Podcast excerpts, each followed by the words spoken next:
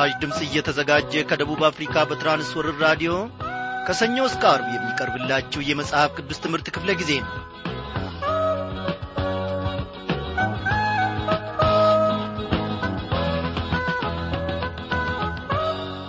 በምሕረቱ እኔና እናንተን እየታደገ ዕለት ዕለት ከዐይኑ እይታ ፊት የማያርቀን እግዚአብሔር አምላካችን የተመሰገነ ይሁን ዛሬንም ታድጎን እንደ ገና በቃሉ ማድ ፊት ሁላችንንም ሰብስቦናል። በያለንበት ስፍራ ሆነን እንግዲህ ጌታ እግዚአብሔር አምላካችንን እያስከበርን በአምልኮም በፊቱ ቁጭ ብለን ከእርሱ እንማራለን። እግዚአብሔር መመገብን ማሳደግንም ያውቅበታል። ይሄ የእኔ ልጅ አድጓል። አስራ ስምንት ሀያ ሀያ ሀያ አምስት ሰላሳ ሰላሳ አምስት ዓመት ሞልቶታልና ከቤቴ ይውጣ አይልም። ራሱን ይቻልና ይሂድ በገዚያ አቅሙ ይሂድ አይልም። እግዚአብሔር ድጋፍ ባይኖርን የእግዚአብሔር ምሕረት ባይበዛልን ቸርነቱም ባይሰፋልን ኖሮ ወዳጆቼ ጠላት በቈረጣጠመን ነበረ በሥጋችን ብርታት ብንታመን በእውቀታችንም ብንታመን ለብቻችን እስቲ እንመላለስ ብንል አቅማችን የቱን ያክል እንደሆነ መገመት አያቅተንም። የክርስትናችን አቅም እግዚአብሔር ነው። የክርስትናችን ጉልበት እግዚአብሔር ነው። ይህንን ድንቅ ጌታ እስቲ ከፍ ከፍ እናድርገው።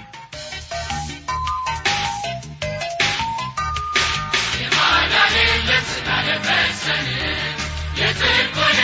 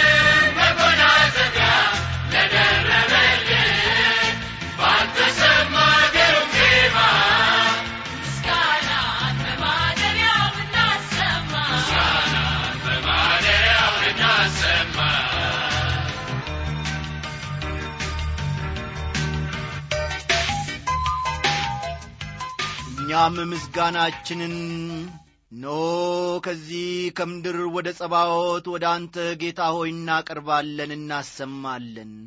የባሪያዎችን ድካም እግዚአብሔር ሆይ ሳትመለከት እግዚአብሔር አባቴና አምላኬ ውርደታችንን ሳትመለከት ኀጢአታችንን ሳትመለከት በልጅህ በጌታ በኢየሱስ ክርስቶስ ውስጥ እያየህን ወደ ራስህ ስለምትስበን ይቅር ስለምትለን በደሙም ደግሞ አጥበ ስለምታነጻን እጅግ አድርገን እናመሰግንሃለን። አቤቱ አምላኬና ጌታዬ ሆይ ሰውነታችን ድና የቀረችው ከአንተ የተነሣ ነው። ጌታ ሆይ መልካምን እንጀራ የዘላለሙን እንጀራ የመንግሥተ ሰማያትን እንጀራ መገብከን። ዛሬም የእምነት ቁርጭምጭሚቶቻችን ጸንቶ ይቆሙ ዘንድ አንተ ምክንያት ሆነህናልና አንተ መሠረት ሆነህናልና እናመሰግንሃለን። ፈውስ የልጆች እንጀራ ሆነች ተብሎ እንደ ተጻፈ አቤቱ አምላኬ ሆይ በአንተ ተፈወስን። ጌታዬና አምላኬ ሆይ ሥጋችን ሰውነታችን ሕይወታችን መንፈሳችን የተፈወሰችው በአንተ ነው ጌታ ሆይ ምን እንልሃለን? አባቴና አምላኬ ሆይ ለዘላለም ስምህ ይክበርልን። ክብር ለስምህ ይሁን ጌታ እግዚአብሔር አምላካችን ሆይ ኖ ከአርያም ሆነ ባሪያዎችን በቀንና በሌሊት ስለምትጠብቅ ስለምትተጋ የባሪያዎችን እግዚአብሔር የሆኑትን ነገሮች ሁሉ በጓዳም በአደባባይ ያለውን ሁሉ ስለምትጠብቅና ስለምትባርክ እናመሰግንሃለን በእውነት እግዚአብሔር ሆይ ከናፍርቶቻችን የረከሱብን እኛ በዚህች ሰዓት በፊት መቆም የቻልነው ቅዱሱንና ዘላለማዊ ስምህንም መጥራት የቻልነው ከአንተ የተነሣ ነው ድልን ሰጥተህናል በድል ላይ ታራምደናል።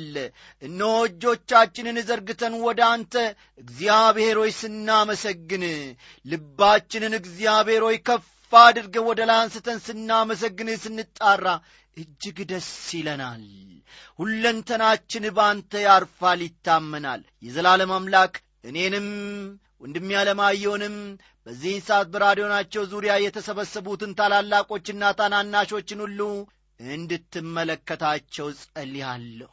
የወገኖቼን ችግር የወገኖቼን ብሶት የወገኖቼን ሸክም ምን እንደሆነ ባላውቅም እግዚአብሔር ሆይ ዐይኖች እስከ ምድር ዳርቻ ይመለከታሉና አሳልፌ ደግሞ እንድትመለከታቸው ለአንተ ሰጣለሁ እግዚአብሔር አባቴና አምላኬ ሆይ የልጆችህ ምግብ አንተን የልጆችህ መጽናኛ አንተን የልጆችህ ድጋፍ አንተን የልጆችህ ክብር አንተን የልጆችህ ጠባቂ የዘላለም አምላክ እግዚአብሔር አንተ ነህና በአንተ የታመነችውን ነፍስ ፈጽሞ አትጣላት እግዚአብሔር ሆይ በምድረ በዳ የምትቅበዘበዘውን ብቻዬን ነኝ የምትለውን እንዴት ሆናለሁ በምንስ ወጣለሁ መቼ ቀኑ ያልቃል? የምትለውን የምትደምረውን የምትቀንሰውን እፎይ ማለት ያቃታትን ነፍስ እንድትመለከት እግዚአብሔር ሆይ ለምንሃለሁ አቤቱ አባቴና አምላኬ ሆይ አዎ በዚህን ሰዓት ጸሎታችንን ትሰማለህና እጅግ አድርጌ እኔ ባሪያ አመሰግንሃለሁ። በእውነት ልመናችን መቅደስህን ጥሶ ስለ ገባ በፊትህም ደግሞ ስለ ከበረ ክብር ለስምህ ይሁን እግዚአብሔር ሆይ። በዚህች ምሽት እያንዳንዳችንን ተመልከተን የሚረባንን ቃልህን ደግሞ በመንፈስ ቅዱስ አስተማሪነት በልባችን ጽላት ላይ እንድጽፍልን እንጸልያለን። ይህንን ሁሉ ታደርጋለህና ክብር ክብር ክብር ለታላቁ ስም ይሁን። በጌታችንና በመድኃኒታችን በኢየሱስ ክርስቶስ በቀኝ ባስቀመጥከው በአንድ ልጄ ስም።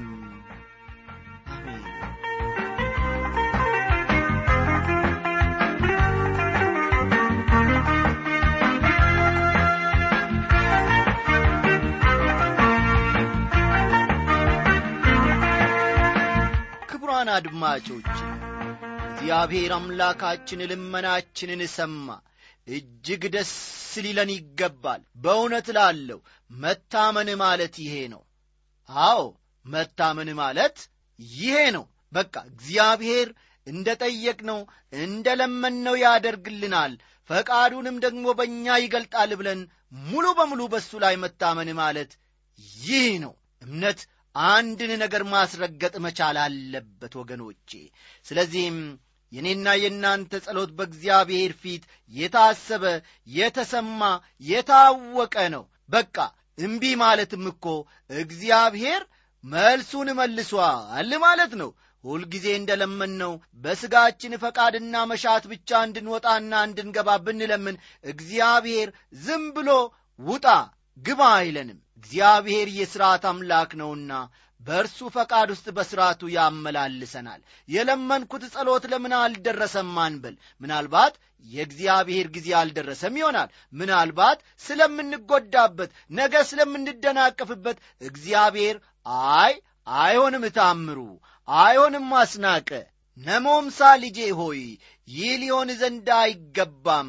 ስለዚህ ደግሞ በዚህ ልትወጣ ይገባል ብሎ በራሱ መንገድ ያራምደናል። ልጄ ሰለሞን ሆይ ልጄ በሊና ሆይ በዚህ መንገድ መውጣት ለአንተ ይጠቅማል ብሎ በራሱ ፈቃድ ላይ ይመራናል እንጂ በእኔና በእናንተ የጊዜ ቀመር እንድንራመድ እግዚአብሔር ፈቃዱ አይደለም እግዚአብሔር ስለዚህ ድንቅ አሰራሩ ደግሞ ለዘላለም የተመሰገነ ይሁን። በዛሬው ምሽት እንግዲህ በጌታ መንፈስ ቅዱስ አስተማሪነት አብረን የምንመለከተው የመጀመሪያው ክፍላችን ኦሪት ዘፍጥረት ምዕራፍ አርባ አምስት ይሆናል ማለት ነው። እስቲ መጽሐፍ ቅዱሶቻችሁ እንደ ወትሮ ሁሉ ገለጥ ገለጥ አድርጉና ኦሪት ዘፍጥረት ምዕራፍ አርባ አምስትን አውጡ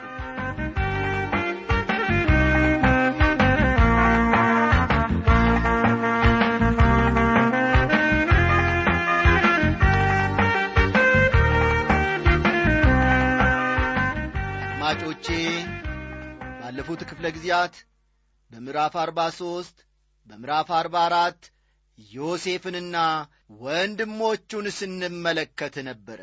በዚህም ምዕራፍ ውስጥ ዮሴፍ ራሱን ለወንድሞቹ ሲገልጥና ከእነርሱም ጋር ሲቀላቀል እንመለከታለን። ዮሴፍ በቁጥር አንድና ሁለት እንደምንመለከተው ማንነቱን ይገልጣል። እስቲ እናንብበው። ዘፍጥረት 45 ቁጥር አንድና ሁለት ዮሴፍም በእርሱ ዘንድ ቆሞ ባሉት ሰዎች ሁሉ ፊት ሊታገስ አልተቻለውም። ሰዎቹንም ሁሉ ከፊት ያስወጡልኝ ብሎ ጮኾ ተናገረ። ዮሴፍ ለወንድሞቹ ራሱን በገለጠ ጊዜ በእርሱ ዘንድ የቆመ ማንም አልነበረም።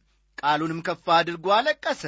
የግብፅ ሰዎችም ሰሙ በፈርዖንም ቤት ተሰማ ይላል ተመልከቱ ወገኖቼ ዮሴፍ ስሜቱን መቆጣጠር ሲሳነው ዝቅ ብሎ ያለክስ ነበር።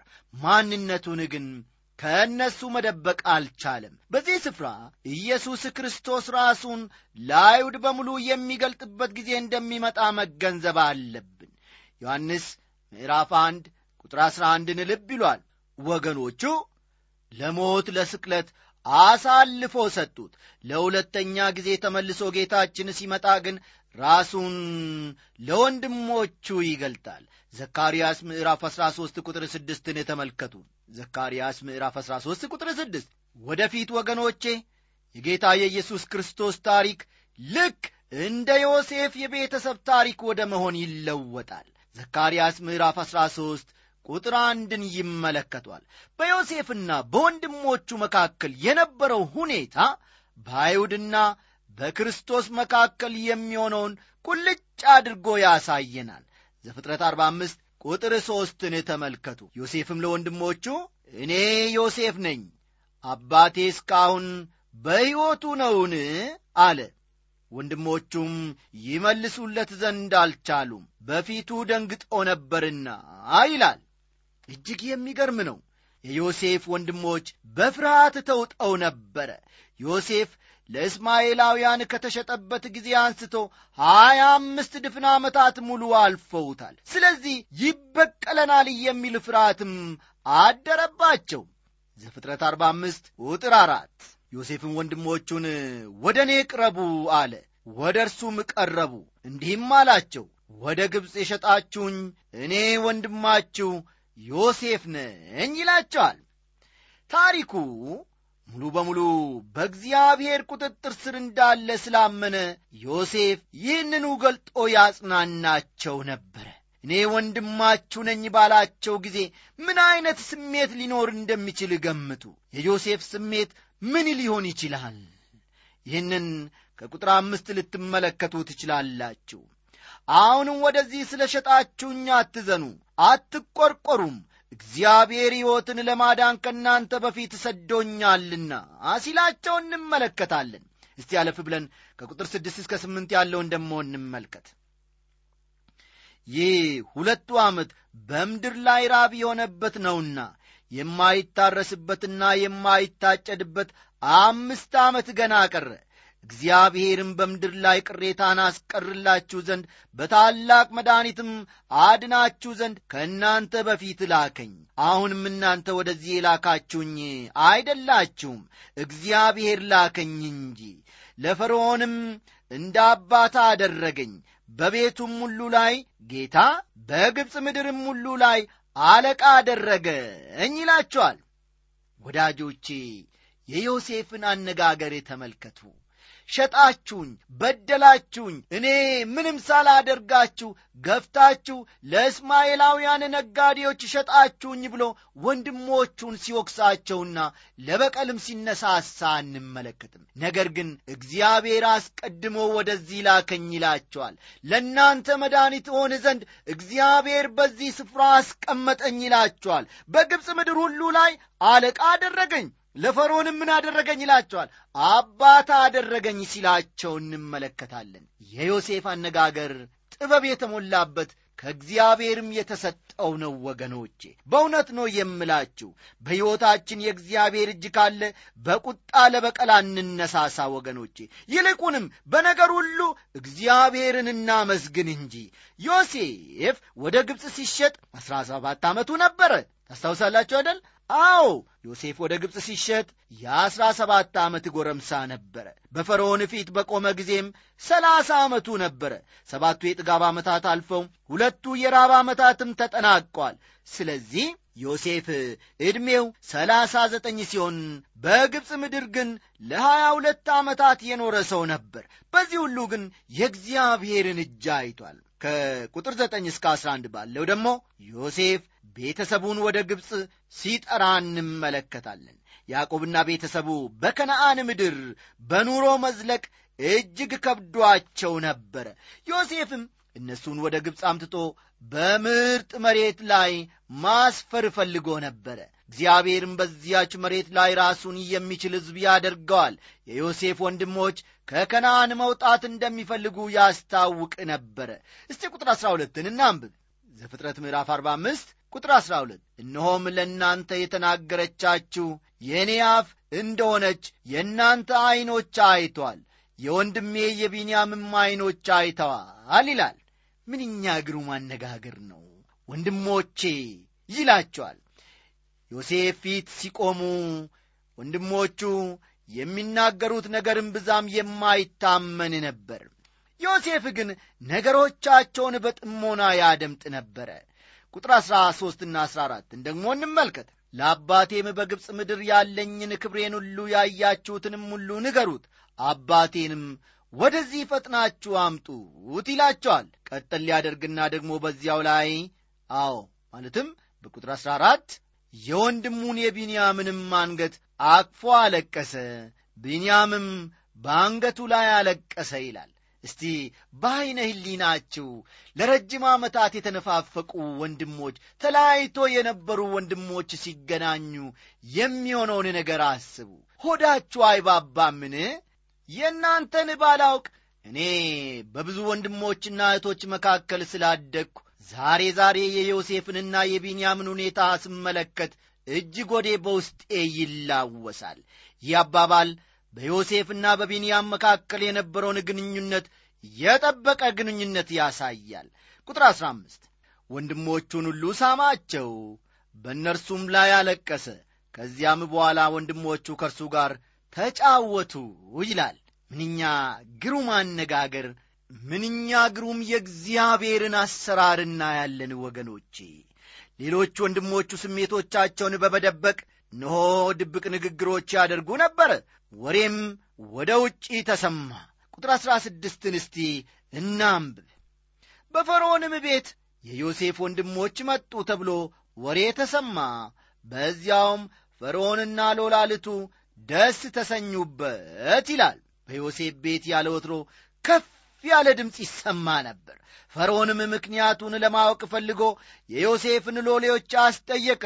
ሎሌውን ሁኔታውን በዝርዝርና በግልጽ በተናገረ ጊዜ ፈርዖን ደስ ተሰኘ። በወቅቱ የነበረው ንጉሥ ሂክሶስ የተሰኘ ንጉሥ ስለነበረ ከዮሴፍ ጋር ተመሳሳይ የዘር ግንድ ነበረው። ይህ ንጉሥ ግብፃውያንን የማያምንና በዮሴፍ ታማኝነት የረካ ስለነበረ በዮሴፍ ዘመዶች መምጣት እጅግ ተደስቶ ነበረ። እስቲ ከቁጥር 17 እስከ 19 ደግሞ ሁኔታው ምን እንደሚመስል እንመልከት። ከቁጥር 17 እስከ 19 ፈርዖንም ዮሴፍን አለው ለወንድሞች እንዲህ ብለ ንገራቸው ይህን አድርጉ ከብቶቻችሁን ጭናችሁ ወደ ከነአን ምድር ሂዱ አባታችሁንና ቤተሰቦቻችሁን ይዛችሁን ወደ እኔኑ እኔም የግብፅን ምድር በረከት ሁሉ ሰጣችኋለሁ የምድሪቱንም ስብ ትበላላችሁ። አንተም ወንድሞችን እንዲህ አድርጉ በላቸው ከግብፅ ምድር ለሕፃናቶቻችሁ ለሴቶቻችሁም ሰረገሎችን ውሰዱ። አባታችሁንም ይዛችሁ ኑ ለዕቃችሁም ሁሉ አታስቡ ይላቸዋል። ፈርዖን ወደ ከነአን ሰረገላዎችንና ጋሪዎችን ይሰድ ጀመረ። ቁጥር ሀያን ስንመለከት ደግሞ የግብፅ በረከት ሁሉ ለእናንተ ነውና ሲላቸው እናያለን።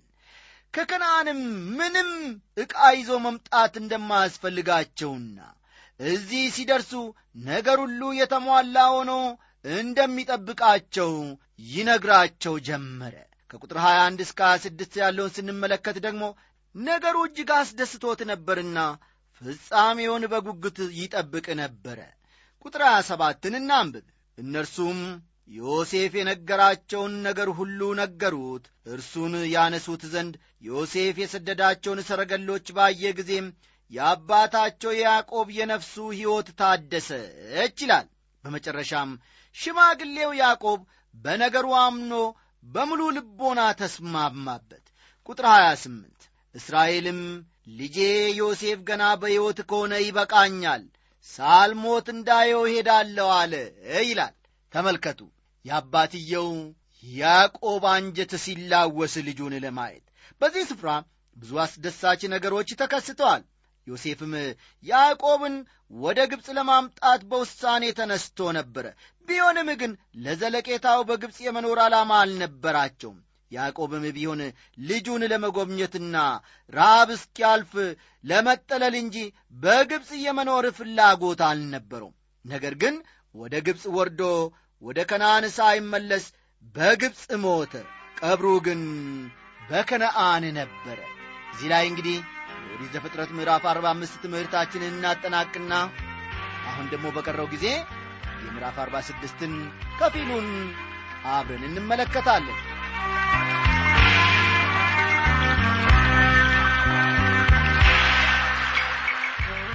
ወዳጆች ያዕቆብ ወደ ግብፅ ለመውረድ ትልቅ ማመንታት ነበር የተሰማው።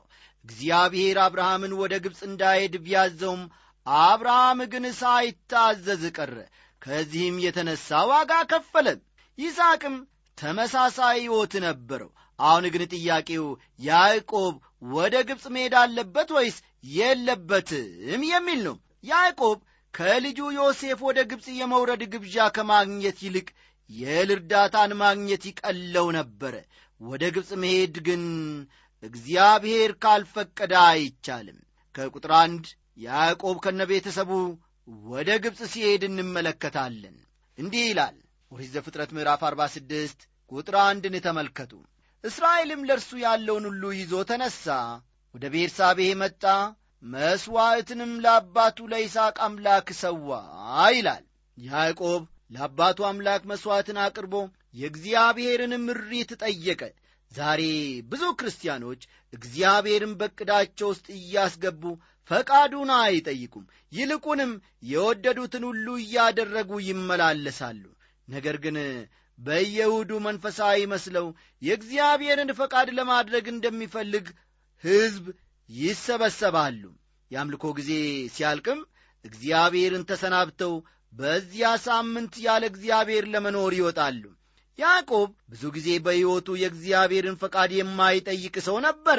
አሁን ግን ፈቃዱን ለማወቅ ሲቆም እናየዋለን። ከቁጥር ሁለት እስከ ስድስት ያለውን እስቲ እናንብበው። እግዚአብሔርም በሌሊት ራእይ ያዕቆብ ያዕቆብ ብሎ ለእስራኤል ተናገረው። እርሱም እነሆኝ አለ። አለውም የአባቶች አምላክ እግዚአብሔር እኔ ነኝ። ወደ ግብፅ መውረድ አትፍራ። በዚያ ትልቅ ሕዝብ አደርግሃለሁና እኔ ወደ ግብፅ አብሬ ወርዳለሁ ከዚያም ደግሞ እኔ ያወጣሃለሁ ዮሴፍም እጁን በዐይን ላይ ያኖራል ያዕቆብም ከቤርሳቤ ተነሣ። የእስራኤልም ልጆች ያዕቆብን ይወስዱ ዘንድ ፈርዖን በሰደዳቸው ሰረገሎች አባታቸውን ያዕቆብንና ሕፃናቶቻቸውን ሴቶቻቸውንም ወሰዱ።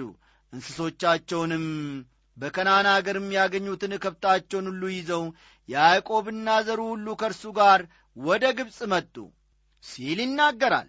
እግዚአብሔርም ያዕቆብን በግብፅ ምድር ታላቅ ሕዝብ እንደሚያደርገው ተናግሮ ነበረ። ፍጻሜውንም በዘጻት ምዕራፍ አንድ ቁጥር ሰባት ላይ ማየት እንችላለን። እስራኤላውያን በግብፅ ምድር እጅግ አደጉ በቁጥራቸውም በዙ። እግዚአብሔር ያለውን ፈጸመ ማለት ነው። ከቁጥር አራት እስከ አምስት ያለውን ደግሞ ተመልከቱ። እንደምናስታውሰው ወገኖቼ ፈርዖን ከግብፅ ሰረገላዎችን ልኮ ነበር የተቀበላቸው። ያዕቆብ በዘመኑ በሦስት ታላላቅ ምድሮች ኖሯል። እነርሱም የያዕቆብን መንፈሳዊ ደረጃዎች ያመለክታሉ። ያዕቆብ ከከነአን ሲወጣ በእጁ የነበረው በትር ብቻ ነበረ። እግዚአብሔር ያዕቆብን በብዙ አቅጣጫ ካስተማረው በኋላ በከነአን መንፈሳዊ የእምነት ሰው አድርጎ አኑሮት ነበረ ያዕቆብ በእግዚአብሔር የተሠራ የእግዚአብሔር ሰው ነበር። ስለዚህ ያዕቆብ ወደ ግብፅ ሲወርድ በእምነት የሚራመድ ሰው ነበረ። ዛሬ ብዙዎቻችን ከክርስቶስ ኢየሱስ ጋር በወንጌል አማካኝነት ተዋውቀን ከሥጋዊነት ወደ መንፈሳዊነት ለመምጣት እየታሸን ይሆናል። ያ ሁሉ ሲያልፍ ግን በጸጋውና ክርስቶስን በማወቅ ወደ ማደግ እንመጣለን። ቁጥር ስድስትና ሰባትንም እንዲሁ ተመልከቱ ያዕቆብ ወደ ግብፅ ሲወርድ ልጆቹን የልጅ ልጆቹንና ከብቶቻቸውን ይዞ ነበር እንቅስቃሴ ያደረጉት። ቀጥሎ ያለው ክፍልም ያዕቆብን የትውልድ አደግ ይገልጻል። ከያዕቆብ ጋር ከከናን የወጡ ስልሳ ስድስት ሰዎች ነበሩ። ቁጥር 27ን ተመልከቱ። ይህ ሁሉ በአንድ ላይ ሲደማመር እንግዲህ ወገኖቼ ወደ ግብፅ የወረደው የያዕቆብ ቤተሰብ ሰባ እንደሆነ ያስረዳናል ይህ ክፍል በመጽሐፍ ቅዱስ ውስጥ የሚዘረዘሩ የዘር ሐረጎች እንዴት ወደ ክርስቶስ ያመሩ እንደነበረ ይጠቅሳሉ። ሌላኛው ምክንያት የግል ጉዳይ ነው። ያውም አንዳንዶች ሰዎች ስማቸው እንዲጠራ ስለሚፈልጉ ነው። በዚያ ስም ዝርዝር ውስጥ የሚገባ ሁሉ የእግዚአብሔር ልጅ ይሆናል። ሰው ሰውን በሙላት አያውቅም። እግዚአብሔር ግን የጸጉራችንን ቁጥር ጭምር ያውቃል። እግዚአብሔር ከወላጆቻችንና ከራሳችን በላይ እኛን ያውቀናል። በያዕቆብ የትውልድ አረግ ውስጥ የምናውቃቸውና የማንገምታቸው ብዙ ሰዎች ይገኛሉ። በምድር ላይ ይኖራሉ ብለን የማንገምታቸው ብዙ ሰዎች እግዚአብሔር ከማወቁም በላይ ልጁን ኢየሱስ ክርስቶስን ሰጥቶአችኋል በስማቸውም ያውቃቸዋል። ቁጥር 28ን ተመልከቱ። ከቁጥር 29 ደግሞ ያዕቆብና ዮሴፍ ስለ መገናኘታቸው እንመለከታለን። ዮሴፍ አባቱን ባየ ጊዜ አንገቱ ላይ ተጠምጥሞ አለቀሰ ለቅሶም ከፍተኛ ነበረ። እስራኤልም ዮሴፍን አንተ ገና በሕይወት ሳለህ ፊትህን አይቻለውና አሁን ልሙት አለው ይላል። እንዴት ያሳዝናል! ይህ ለያዕቆብም ቢሆን ወደር የሌለው ደስታ ነበር። በግብፅም ምድር ሲኖር ስሙ እስራኤል እየተባለ ይጠራ ነበረ። የያዕቆብ ስም እስራኤል እየተባለ ይጠራ ነበረ። በግብፅ ምድር ሲኖር በነበረበት ጊዜ ከቁጥር 31 እስከ 34 ያለውን ተመልክተን ትምህርታችንን እናጠናቅቃለን ዮሴፍም ወንድሞቹንና የአባቱን ቤተሰዎች እንዲህ አላቸው። እኔ መጥቼ ለፈርዖን እንዲህ ብዬ ነግረዋለሁ በከነአን ምድር የነበሩት ወንድሞቼና የአባቴ ቤተሰዎች ወደ እኔ መጥተዋል። እነርሱም በግ የሚጠብቁ ሰዎች ናቸው። እንስሳ ያረቡ ነበርና በጎቻቸውንና ላሞቻቸውን ያላቸውንም ሙሉ አመጡ። ፈርዖንም ቢጠራችሁ ተግባራችሁስ ምንድን ነው ቢላችሁ በግ ጠባቂ ሁሉ ለግብፅ ሰዎች ርኩስ ነውና በጌሴም እንድትቀመጡ እንዲህ በሉት። እኛ ባሪያዎችህ ከብላቴናነታችን ጀምረን እስካሁን ድረስ እኛም አባቶቻችንም እንስሳ አርቢዎች ነን በሉ ይላቸዋል። በግብፅ በነበሩ ጊዜ እስራኤላውያን ከግብፃውያን ጋር ችግር ነበራቸው። በተለይም እረኞቹ ይጋጩ ነበር። መጽሐፍ ቅዱስ ስለ እረኛ ብዙ ይናገራል። ጌታችን ኢየሱስ ክርስቶስ በብዙ ስፍራ በብዙ መልኩ በረኝነት ተጠቅሶ እናገኛለን። ወዳጆቼ ሆይ ዓለም ኢየሱስን ባለመቀበሏ ታዝናለች። ብዙዎችም ኢየሱስን በተለየ መልኩ ለማስተማር ተነስተዋል እኔና ለእናንተ ግን የእግዚአብሔር ልጅ መድኃኔ ዓለም ኢየሱስ ክርስቶስ መድኃኒት ሆኖ ስለ ተገለጠልን እጅግ ደስ ይለናል። ደህና አደሩልን። እግዚአብሔር ይባርካችሁ